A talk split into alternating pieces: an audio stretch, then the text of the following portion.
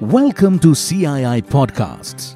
A very good afternoon to all of you, ladies and gentlemen. You know, we are really discussing today a topic, uh, you know, which is I have a dream for India at 100 innovation, imagination, investment. How do we make India at 100 or the India of 2047, you know, where India will probably have the prominent spot as the R&D hub of the world?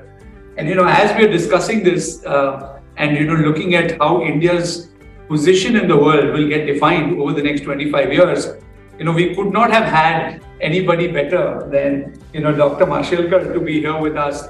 You know he's someone who really needs no introduction. Uh, he's someone who has really put I think the Indian scientists on the global map over several decades through his leadership role in multiple aspects, you know, both on the global stage with academic institutions, with corporates, you know, with the creation of scientific institutions that have strongly, you know, built IPR systems around the world that has, you know, really created inclusive innovation as a movement literally around the world. And of course, I think one very interesting concept, Ram, that you have done or built out is this whole Gandhian engineering, which is an Indian, you know, product for the world, for the world to understand how that has shaped up. But more than that, you know, a large a number of contributions to India, been on several government Mashelkar committees, as they call it. It's become synonymous with science and you know uh, innovation, and of course, the recipient of the Padma Bhushan among so many large awards. And you know, we've circulated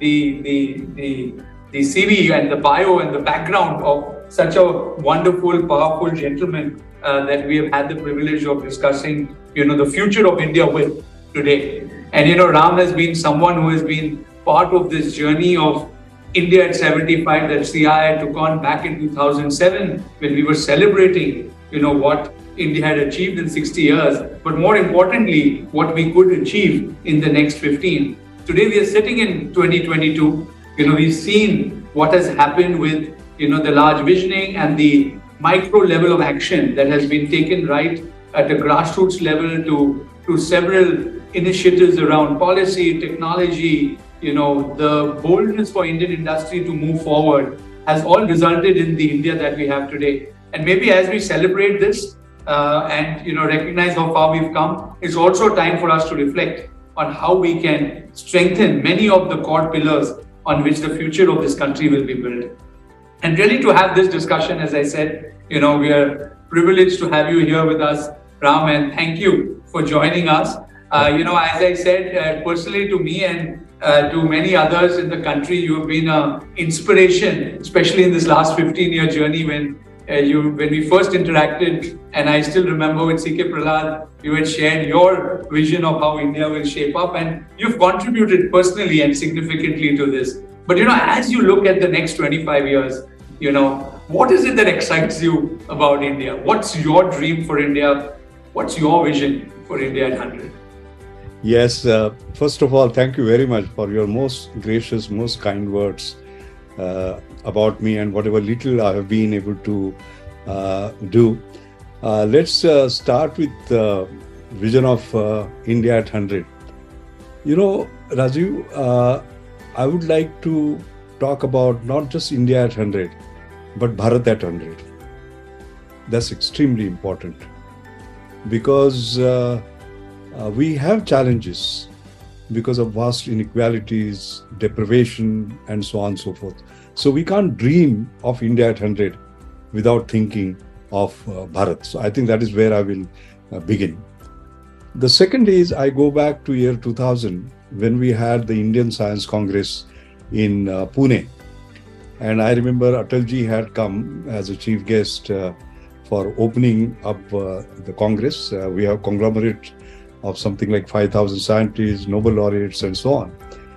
And I had to give the presidential talk. And that presidential talk was about new Panchashil for the new millennium. And that new Panchashil was child centered education, woman centered family, human centered development, knowledge centered society and innovation centered India.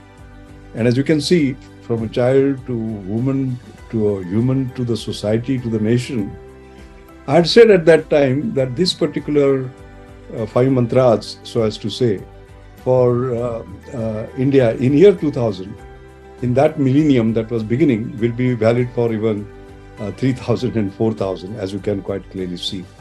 So I would like to base my comments on that. That's the first part. The second part is uh, that uh, my vision, if I may sort of uh, summarize it in uh, seven points, I will use first uh, uh, Hindi and translate it into English, those words basically. one needs India at 100 to be a nation which is Santulit, Susanskrit, Suvidya, Samruddha, Sushashit, Surakshit, and Swanandi. And I will explain each one of these. Now, when you say Santulit, it's all about balance. Because we'll have to have development without destruction. We'll have to have development without uh, discrimination. We'll have to have development where everyone is uh, taken along, so as to say, nobody is left behind. And it is uh, also my dream when we talk about Santulit, the balance. I would like to see within 25 years, can we become a caste free, a class free nation, so as to say? Because what is dividing us is that today. Whether it is in our everyday social behavior, whether it is in our politics, whether it is in our decision making, uh, you know, that divides us. So, can we have that santulan, the balance, so as to say? So, the first point is santulan. The second is Susanskrit. I'm very proud of being Indian. I'm very proud of our culture. I'm very proud of our heritage. So, at no point, those values, that culture should be lost. So, that's the second point. The third point is Suvidya, education is the key. Education is our future. But within that, I would like to see, see, for example, we have talked about right to education. But we have to move forward and say right way of education. We have to move forward and say right education because that right education will change. I mean, just think about it. Somebody was saying on the other day that 70% of the school children in senior classes will end up in jobs which don't exist today. And we talked about, uh, you know, uh, education which creates new jobs and so on and so forth. We don't know what those new jobs are. And therefore, the right education is which inculcates the qualities of dealing with complexity because we are in a VUCA world, volatile, uncertain, complex, ambiguous. Uh, we have the pandemic, then came Ukraine, then will come X, Y, Z, and so on. So VUCA is the new norm. How do we sort of uh, uh, uh have our children deal with complexity, critical thinking, emotional intelligence, uh, cognitive flexibility, and co-creation, so as to say. You know, not just uh, lear, uh, learning by rote, but learning by doing, and not doing what the teacher said, but learning by creating and learning by co-creating, ability to co-create. So I think our education has to be holistic from that perspective. That is the third point. The fourth point is Samruddha Bharat. We should not get stuck in the middle income trap. We have to become a high income uh, sort of uh, uh, nation. 40 trillion is what we are talking about, fine, maybe 50 trillion, but we have to have that aspiration. And there, it is not about just making India, like assembled in India, but making India as invent in India, so as to say. Otherwise, we can't. So that is. Then Sushasit, in terms of governance, I think we should become a kind of a, a model good governance uh, in diverse aspect, which uh, includes, uh, you know, protecting uh, our uh, laws, our constitution, our fundamental rights, the freedom to speak, freedom of action, and so on and so forth. Governance that is built around that, governance that protects democracy, finally, the democratic value. The next one is Surakshit, secure.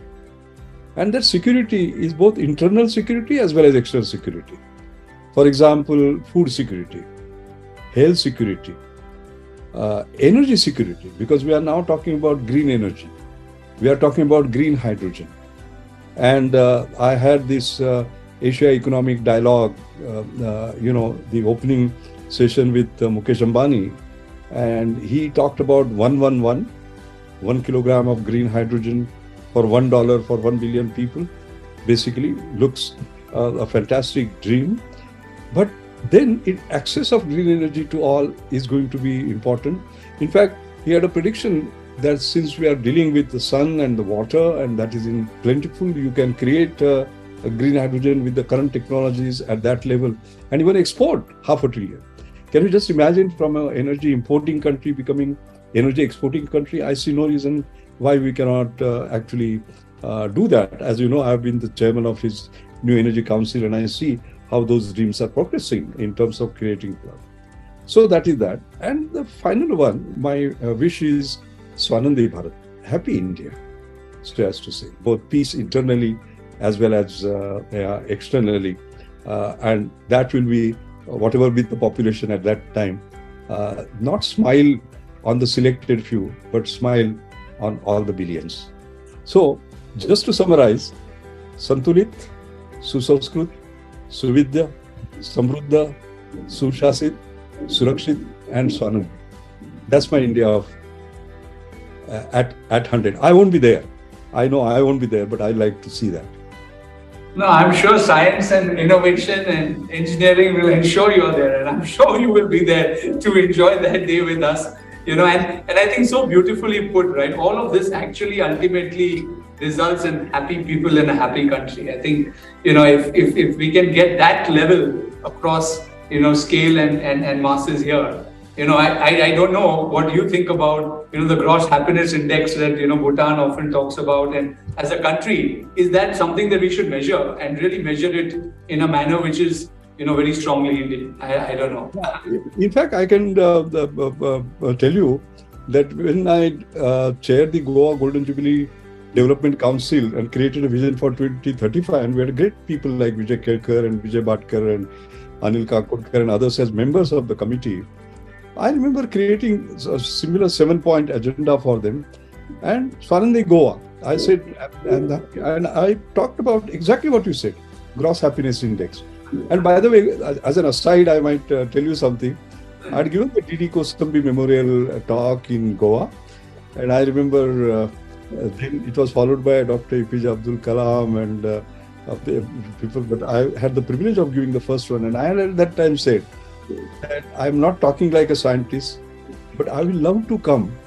I will love to uh, uh, sort of negotiate with the God that take away all uh, my remaining years of my life, but give me one day. In 2047, I'll be able to come on the face of this earth and see my India.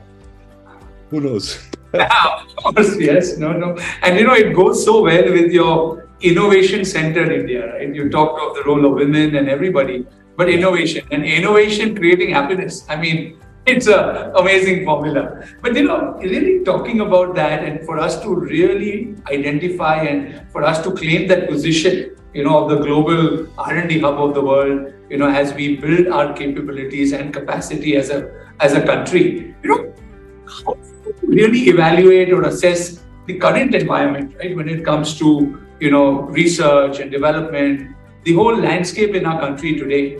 You know, how, how do you envision it, uh, you know, the way it is today? You know, how would you define it? Yeah, yeah. I think that's um, an excellent question. Uh, see, look, uh,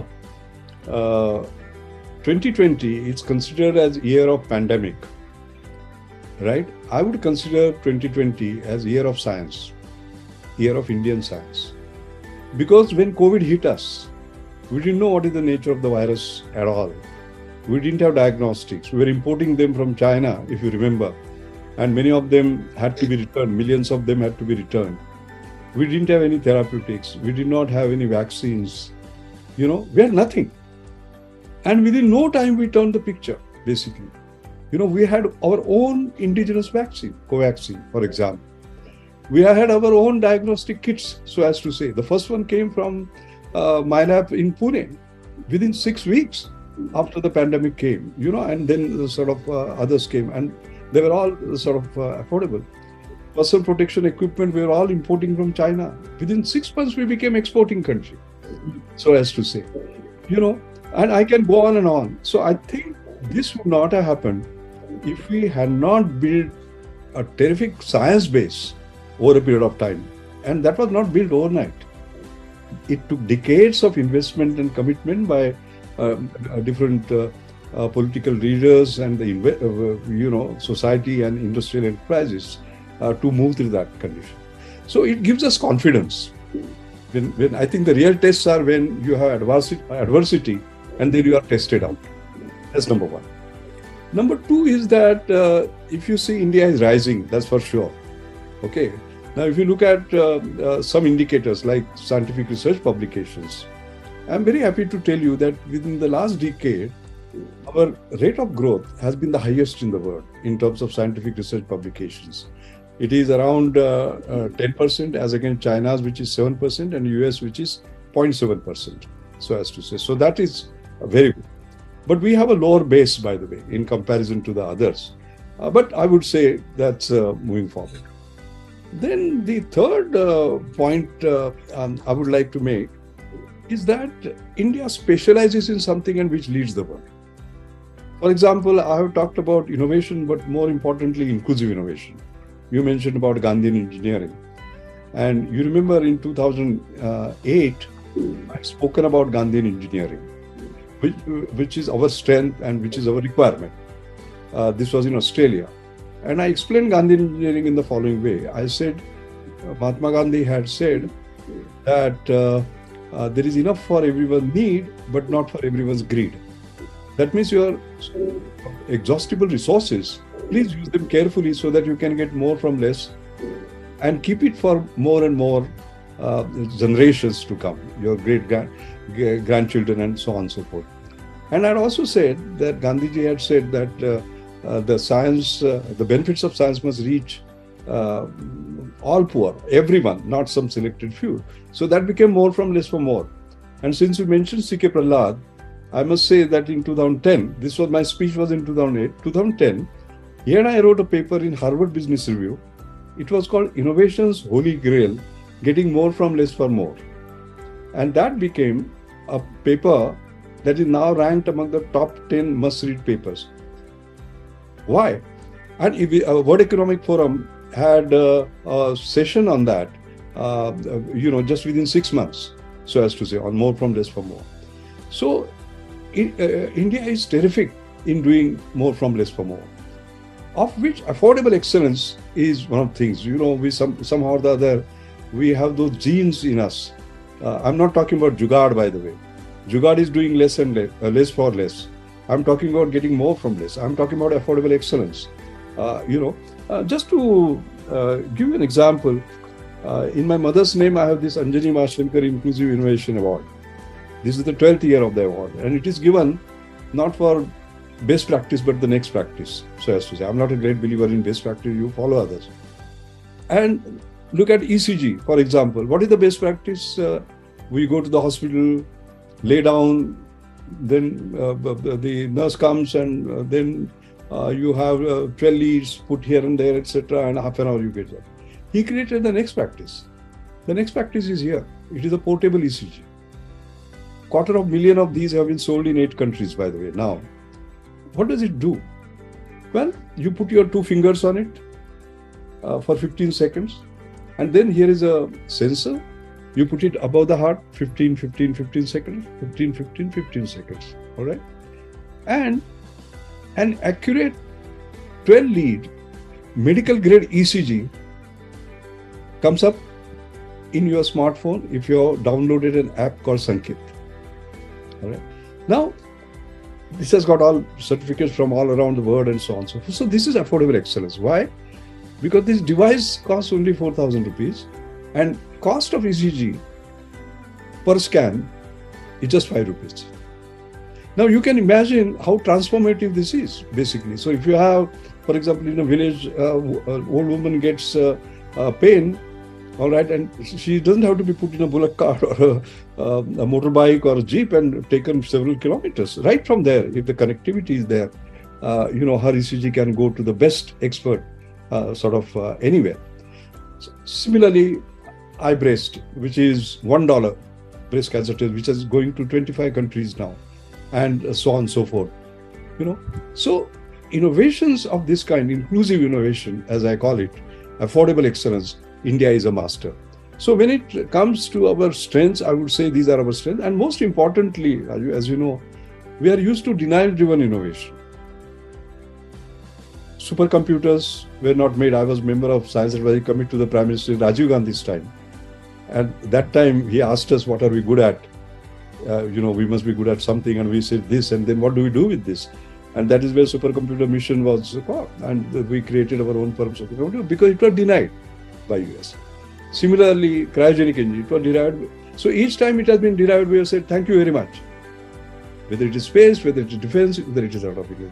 I would say, if you look at the current scenario, and uh, Mars orbiter mission, for example, Mangla, Mangalyaan, you saw uh, how we did it at one tenth of the cost, getting more from less for more, basically. I would say these are our strong. Our weaknesses, if you ask me, still continue to be in uh, intellectual property rights. Uh, uh for example, we have still not understood the value in terms of competitive uh, advantage of that. Um, we have uh, this translational research from mind to marketplace or ideas to impact, that particular journey, the kind of ecosystem, we have still not sort of perfected it. So there are, these are work in progress, I would say. But on the whole, I would say this is my own judgment with regard to uh, the current state. No, I think uh, very, very well put with very good examples, right? What you rightly said. I think, you know, as human beings, you know, you should be able to create anything you can imagine. I think the world is is there. And the other way around too, right? If you can't imagine it, you can't create it. And I think that's where, you know, visionary leadership will come from for the future. And you know, what you've articulated truly exemplifies that, you know, uh, Raman. I think, you know, as we really look and you talk to some of the weaknesses, uh, you know, what are there, but, you know, keeping that aside, you know, if we really want to build that culture of R&D, you know, even today, if you look at Indian industry, you know, doesn't invest as much in R&D as it should or even compared to global counterparts, right? I think while we are great at creating affordable, you know, uh, excellence, as you said, and inclusive innovation, right? I think are we being bold enough? Are we taking enough risk? You know, as a country, you know, can we really use this strong foundation to do a lot more over the next 25 years? And if so, really, you know, and if we were to really prioritize, like maybe are there three things, you know, that we should be focused on to create this strong R&D culture, you know, in India as we move forward? Yeah, no, that's an excellent question. I would uh, put it this way. I think the first thing is about investment so as to say. Because uh, although we are a poor country, education and health we have to invest the most, but also research is something where we cannot. Now, my challenge there, I will tell you, because I give a lot of good news. I'm a traveling salesman for India, but there are challenges. One of the challenge uh, and one of my regrets has been that if you look at the investment in R&D that uh, go, uh, uh, India has made, 1998 it was 0.7%. Today it is 0.7%. Rest of the countries have gone forward. As you can see, China is almost 2.5% and they are five times richer than us. So you can see the kind of uh, investment they are uh, basically making. Now, what has happened is that there has been a commitment from the governments. I can tell you because I have been member of Science Advisory Committee to the Prime Minister for almost 30 years, by the way, right from Rajiv Gandhi's time. And I remember one meeting in 1989 in December that he had taken at 7 Racecourse Road and he said we should raise investment from 0.7% to 2%. And I remember T.N. Seshan, then cabinet secretary, he suddenly said, you know what? He says, sir, we don't have money. Uh, Rajiv at that time said, Seshanji, science, technology, innovation is so important. We'll set aside 2% and the rest the country can. That was his commitment. He's gone. After that, uh, we had Atalji. Year 2000, when was I was Indian Science Congress president, he made a statement. I'm committed to 2%. 2011, I remember Dr. Manmohan Singh, I was there in the Science Congress. He made a commitment, 2%. And then our current Prime Minister, Honorable Narendra Modi ji, made a very sincere commitment in 2015. 2%, 2%, 2%, 2%. Everybody else. It has not happened. Why is it remain 0.7%? And you put your finger on it. The essence is that of industry. Because if you see uh, all over the world, approximately 70% comes from industry and 30% from uh, government. Here it is exactly the reverse. Government spends 70%, but industry spends 30 How do you incentivize and propel our industry to sort of uh, do that? And if you exclude some sectors like health uh, sector, pharma, uh, for example, uh, otherwise the vaccine would not have come and so on, or some part of auto, you know, and in the digital world, a few innovations, we don't see that. So I think that I would like to see uh, sort of rise. That there is no question about. Uh, the second is the risk part. Again, I'm picking up from. In fact, you have given all the answers of the questions you are asking. See, risk taking is extremely important because we have been followers, then we became fast followers, and the idea is not just leapfrogging, but pole vaulting. This is my book, Leapfrogging to Pole Vaulting. Uh, you know, where we talk about high aspirations and going ahead of the world and taking leadership. So, not follower or fast follower, but a leader and a pole vaulter, so as to say, to new heights. Okay. Now, uh, I remember that when I was the DG of CSIR, I created what is called as the New Millennium Indian Technology Leadership Initiative. Leadership was the key. Now, the issue is when you want to take leadership, you are doing something others have not done. You are not copying. And therefore, there is a risk, and therefore, you are likely to fail. So, I remember at that time, uh, it was uh, uh, uh, uh Mr. Yashwant Sinha was the finance minister, I remember. Uh, and he had a dialogue with me, what can be done? And I said, let us create this initiative. And he approved it instantaneously. The model there was very interesting. It was a public private partnership. Private sector can you believe it? I had said 0% interest, softest loan, and to be returned only if they are successful. What does that mean? It was not venture capital, it was adventure capital. And I had said public private partnership where public institutions will join uh, together and together they will do. By the time I left, there were more than 100 private sector companies and 250 institutions working together. Okay. Now, we took risk at that time because, as you, as you know, we had always worked where markets were certain and technology was certain. Markets were certain because people were already consuming. Technology was uh, certain because all that we had to do reverse engineer and copy that, and we could get. We moved the ball into different quadrant. You know what was there? Where markets were uncertain and technology was uncertain. Today you talk about green hydrogen. Today you talk about fuel cell. 2002, when there were no markets, and technology were not known, we started a program. Today, KPIT Technologies, along with National Chemical Laboratory, at CECRI Karaikudi, and others, have created our own fuel cells, which are ahead of the rest of the world. 400 kilowatt um, uh, uh, um, hour, you know, as against, uh, so, sorry, dollars per kilowatt hour, 400, as against 1000, which is the best in the world. And as we speak, this was launched on 16 December last year. The, the vehicle is uh, sort of doing mileage for uh, sort of testing our own, which is ahead of the rest of the world, because we took risks. So I think the second point, the first point is investment. Second point is embracing uh, uh sort of risk, and the third one is debureaucratization. Prime Minister after Prime Minister has talked about debureaucratization. In year 2000, uh, Atalji said that 2011, uh, again, um, Dr. Manmohan Singh said that. In fact, uh, the most uh, evocative talk was given by uh, our honorable current Prime Minister Narendra Modi ji. I remember attending that Mumbai, and he said that the scientists should not be left to find out the mysteries of bureaucracy. They should find out the mysteries of science. I mean, this is a powerful statement. Despite all that, good intentions, the bureaucratization has increased centralization has increased, and so on and so forth. So you ask me what are the three things, my, my wish list. First is investment, second is risk taking uh, kind of funding with a public private partnership, and third is debureaucratization. I think very well prioritized and very, very clear articulation, you know, uh, Ram. I think in all of these three, if they work together, right, I think you're you're absolutely right. We can definitely create that culture. You know, you're so right, right? When it comes to industry and you know, as I said, I also come from a third generation business. You know, we've had traditional manufacturing for decades, right? We're partners with the Aditya Birla Group in Thailand and others.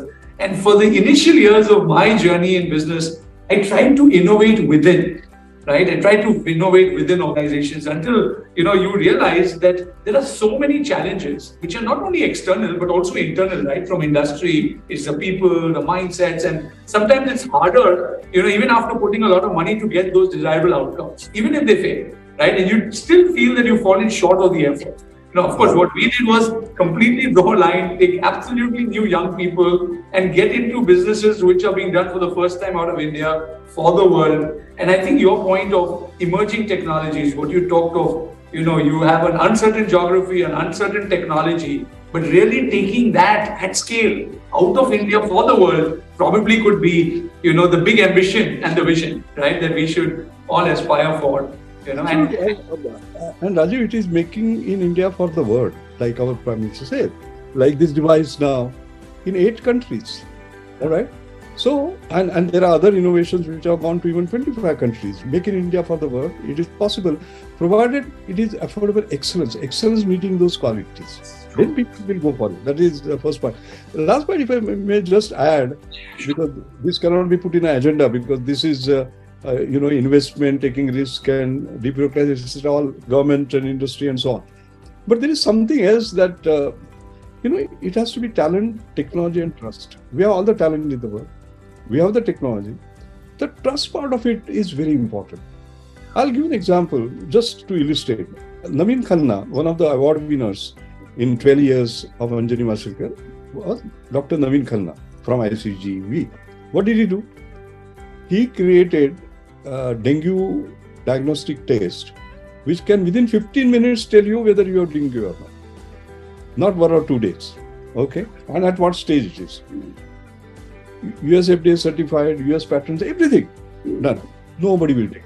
Why? Because we were importing them from US, from Australia, and from South Korea. Then came the pandemic.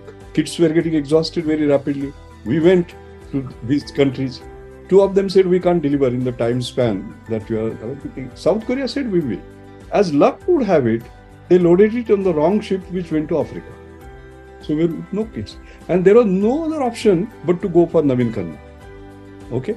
That time, his uh, sort of market share was 0%. Today it is 80%. But if the ship had come, it would be still 0%. That trust when I say take risk, this is also a risk that you take. All right. So we have to trust our youth and sort of uh, basically uh, take those. This is a part of it talent, technology, and trust. And you know, the youth has that hunger, you know, that, that necessity is the power of innovation that is there. I mean, you know, I was at a convocation recently, and of course, you go to so many. You know, ask people to put up their hands, you know, how many of them would want to be job creators? You know, versus, you know, seeking jobs. 70% plus, you know, now must have put up their hand. They have that risk appetite, they have that entrepreneurial energy. What you said, we have to just trust the young people, you know, back them with capital, back them with an ecosystem. I'm sure we started the journey as about accelerating and taking those already well, you know, uh, fit you know companies now to larger global scale like like today naveen after he's got 80% of india now, how do we, you know, get him to have a vision to go and fight with those same countries which we were importing for and do it at a much more efficient and a better scale, right? I think I think that's the shift probably India 100 will see a lot more of, you know, and you know, and I think this is a great point, right? It, it really talks both of entrepreneurial energy but you know, somewhere, you know, there's this term called scientific tempo, you know, you know, which which I don't know whether I know it exists, but how do we kind of encourage it, right? How do we how do we you know enable it to unlock to its true potential you know in, in, a, in a country like india? No that's a, a extraordinary question. It's extremely important. Because we can't become a developed nation until there is a scientific temper so as to say. Uh, if you just see we had mars orbiter mission i mentioned Mangalyaan all right? And we were the uh, nation we became successful for the first time. We did it at one tenth all indians are proud. Mangalyaan was moving around mangal. But is ladki ko mangal hai uske liye uski shaadi nahi hoti because she has mangal she can't marry. That is no scientific temper. If you remember lord ganesha drinking milk there were queues and interestingly, the longest queues were in London, by the way. So, or people saying because uh, uh, uh, there is a cow slaughter, there are earthquakes, all sorts of. Uh, so I think we have to get away from it. I think if we remember, uh, Jawala, Pandit Jawaharlal Nehru had coined the word scientific temper in 1946, actually. And if you see the 1958 uh, science policy resolution, it has statement on scientific temper. And in fact, we were the first nation, by the way, in 1976. If you look at uh, the fifth, uh, uh, in the fifth parliament, uh, the 42nd amendment, 51AH, I have the number here.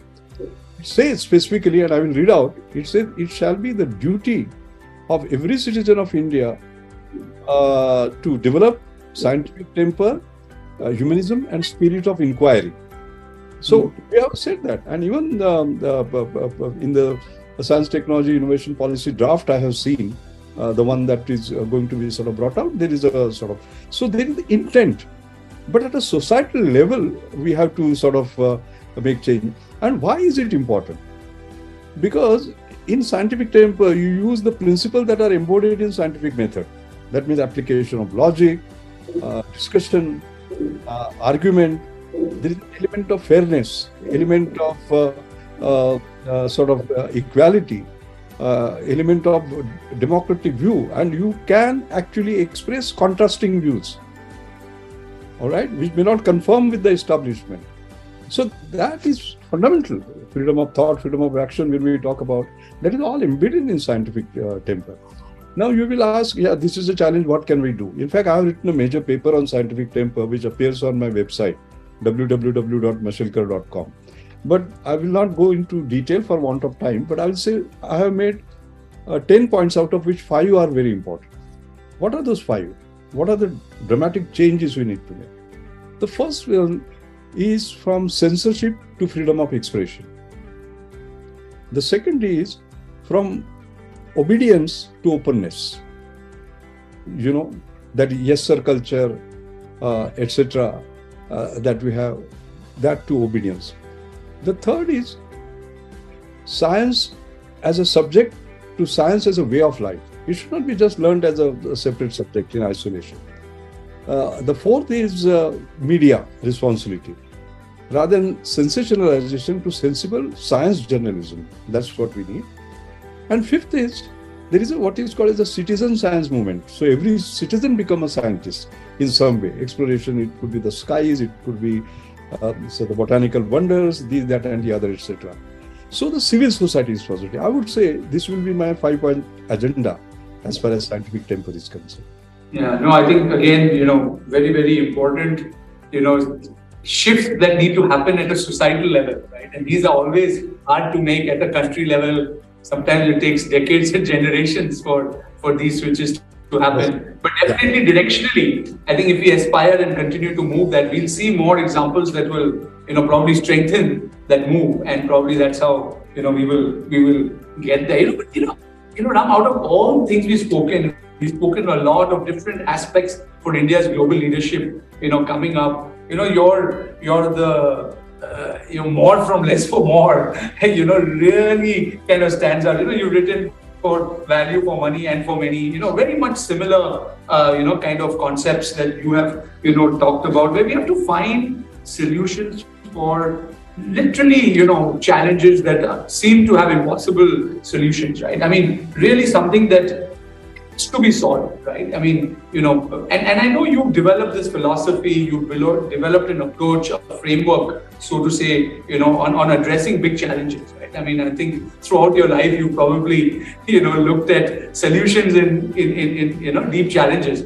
So, little insight on, you know, for us as a country, right? What What's that core to that approach? Is there a is there something that we need to constantly you know be guided by a thought or we need to continue to think of as we move you know on this journey uh, of excellence yeah i think uh, it is like this uh, one has to think of the future. We talk too much about the past. Very frankly, we have to look at the future because that is where we are going to spend the rest of our life. Okay, and we have to run faster than the others. So competitive India is critical. Inclusive India is uh, critical, and therefore you require innovation, compassion, and passion. All three uh, sort of put together. You have to have speed, scale, and sustainability. So as to say, because we don't have time on our disposal. And that is, I would like to see what has happened in the last decade becoming the spirit for us. See, I talked about leapfrogging to pole vaulting. This came out of our conversation with Mukesh. All right. And uh, he loved it and he created a program called Beyonders. Just 30 young people who can make impossible possible, think beyond the rims of possibility. And we did pole vaulting. What was that pole vaulting? In 2007 February, we moved from 156 position in mobile data transmission uh, and usage to not leapfrog to 100 pole vault to number one and we are number one right? So that is the spirit. Now when he talks about 111 green energy basically we are talking about pole vaulting ahead of the rest of the world. Such targets have not been uh, set by anybody. If you look at other thing that we have done digital payment we are the uh, sort of biggest and the fastest in the world to have sort of done that. You look at uh, the financial inclusion thanks to JAM that we did, Jan Dhan Yojana, Aadhaar, and mobile. It was a combination of technological innovation, system delivery innovation, policy innovation, etc. We did that, and that is the fastest. In fact, we have got a Guinness Book of Record, and you have seen the benefits of that uh, in terms of COVID and payments and so on and so forth. Look at light emitting diodes for example. India has a world record now. Within seven years, we moved from 0.2% penetration in the market to 88%. How did that uh, happen? And I had heard uh, uh, Mr. Piyush Goyal talk about it uh, when I was chairing the Earth Care Awards, and there was a function. And we did it by demand aggregation so that the cost of a 9W lamp was brought down from $7 to $1 okay? Leds because they are very important for reducing the carbon footprint not the fluorescent light but leds we did that. We are the fastest. Similarly if you see startups that you talked about until 2016 17 we had one unicorn. One unicorn as you know is a billion dollar market cap per year.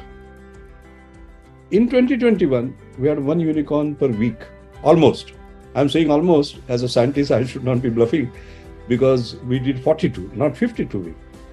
All right, but it is almost that. Can you can you just say this is pole vaulting? All right. So that is the point I'm trying to make. In moving forward in the next 25 years, we can't be walking, we can't be running, we can't be uh, le- uh, leading and leapfrogging, but pole vaulting.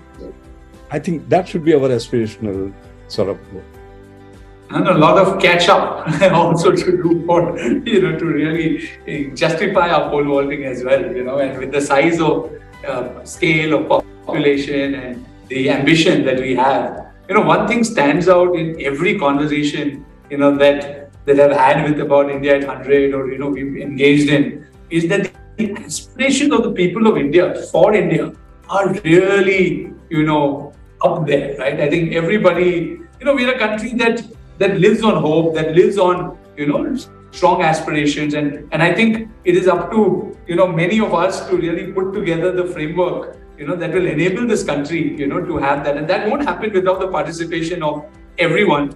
And more importantly, you know, the young people, right? And, and you know, I, I think the, the, in the world, you know, we have about 700 million people you know, which are who are under the age of 25, I think approximately in India, 650, which is nearly one in 10 people in the world is an Indian under the age of 25. Yeah, yeah. If you had to give one message to them, you know, that will resonate with them because they are the ones who are going to create this next India at 100 over the next 25 years. Really, what what's that powerful message of yours to that generation? I'll, I'll give.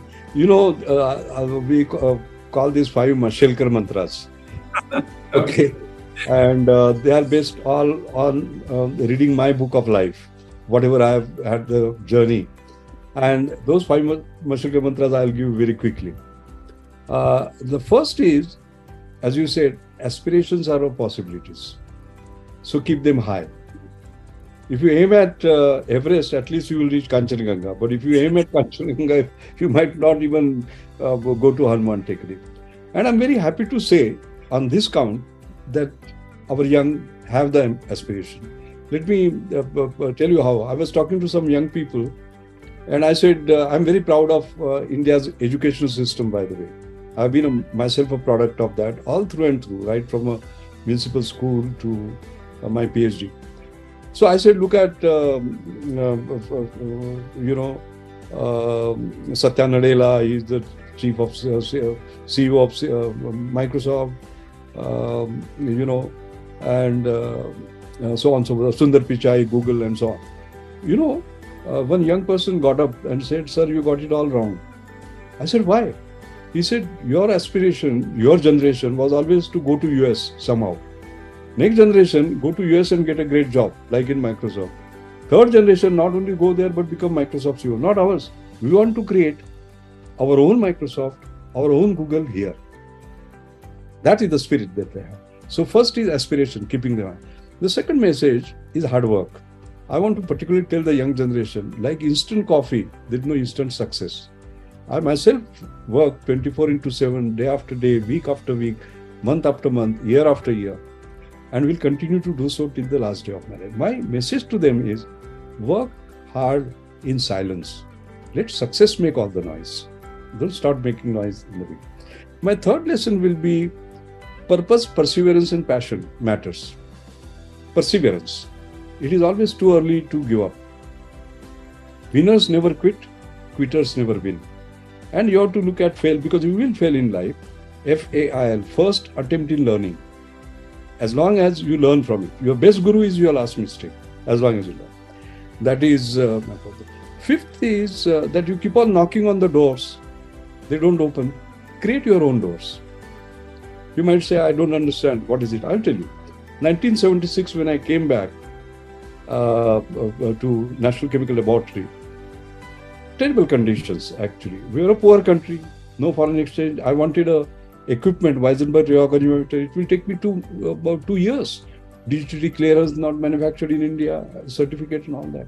So that door of uh, was not opening because I would have set up rheology group. I said, what is the equipment God has given me? This. And I shifted to modeling and simulation, which uses only this. Can you believe it's 77 I started the work. In 82, I got the Bhatnagar Prize, which is the highest science prize for people under. But had I just waited there, I would not, uh, and to for that door to open after two years would not have happened. So that is my message to them. And the last one, there is no limit to human endurance, to human achievement, to human imagination. Just let me end by saying that Professor C.N.R. Rao, who is the Bharat Ratna and uh, accepting Nobel Prize. He has got everything, the greatest scientist. He has been my guru and a mentor. So I became fellow of Royal Society, FRS. In 360 years, there have been only three engineering scientists from India who have become one. And you sign in the same book that Newton has signed, by the way. This is considered as the highest after Nobel Prize. I phoned up Professor Rao. You know what was his response? Not bad. So I got very disappointed. Then I got some other. Then I got some. Then finally, I would be among the top three, top seven research. Then there was one uh, fellowship I got, uh, U.S. National Academy of Inventors. I was the first Indian from India, so I say at least now. So uh, I again called him excitedly. Not bad. Then I said, Sir, what do I have to do to impress you? So what he said, I like to leave as a message for the young people. What he said was interesting. He said, Mashelkar, you are climbing on a ladder of excellence, which has no limits accepting the limit that you put on So if you translate it, it means no matter what you achieve, you have to say, my best is yet to come. And what they should do is whether you are 18 or 80, every day morning when you get up, you have to say, my best is yet to come. Maybe today is the day it will come and keep on sort of uh, uh, doing it. And not just for yourself, for the society, my best for the society, for the nation.